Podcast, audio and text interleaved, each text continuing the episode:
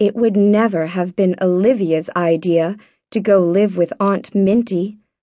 If anyone had asked her, she would have said, That's the worst idea I ever heard of. Nellie will hate it. You can't send us there. But their mother had died during the winter, and no one seemed to want to ask her anything any more. When Olivia tried to explain what a mistake it would be, for Aunt Minty was a very, very old lady, Pop looked at her with tired eyes and said, The trouble is, Livy, I'm always on the road, and there's nobody here I can get to look after you. Just try it for the summer and see how it goes, and I'll call every chance I get. I promise.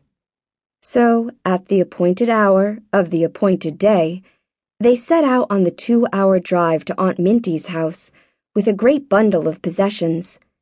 Nellie brought twenty three stuffed animals, her entire brood, which she needed in order to get to sleep at night. She packed them into the back seat before anyone could stop her. Now this we cannot have, Pop said, when he came out and saw what Nellie intended. She needs them, Olivia explained. She absolutely does. Not all of them. No, she doesn't. That is pure silliness, Pop said, while Nellie glared at him through angry tears. She spread her arms far out to prevent the animals from being taken back in, and her whole mouth began to tremble. Olivia couldn't bear it. Yes, she does need them, she cried to Pop. All of them. They are her family, you know. Nellie would never think of leaving them behind. It came out so fiercely that Pop was shocked and turned away, and they all climbed into the car without another word.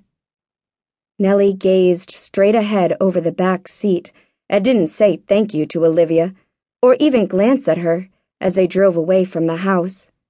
She didn't have to. With Mama gone, Olivia was the one who watched out for her now, and they both knew it. The sisters had visited Aunt Minty before, though never to stay. Olivia remembered her house very well from when they used to come with Mama for lunch. She remembered Aunt Minty's garden. It lay off the side porch, a big horseshoe shaped garden surrounded by hedges. A stone wall with a stone bench set into it was down at the end. There must have been a time when the flower beds were elegant and well tended, but they weren't any more.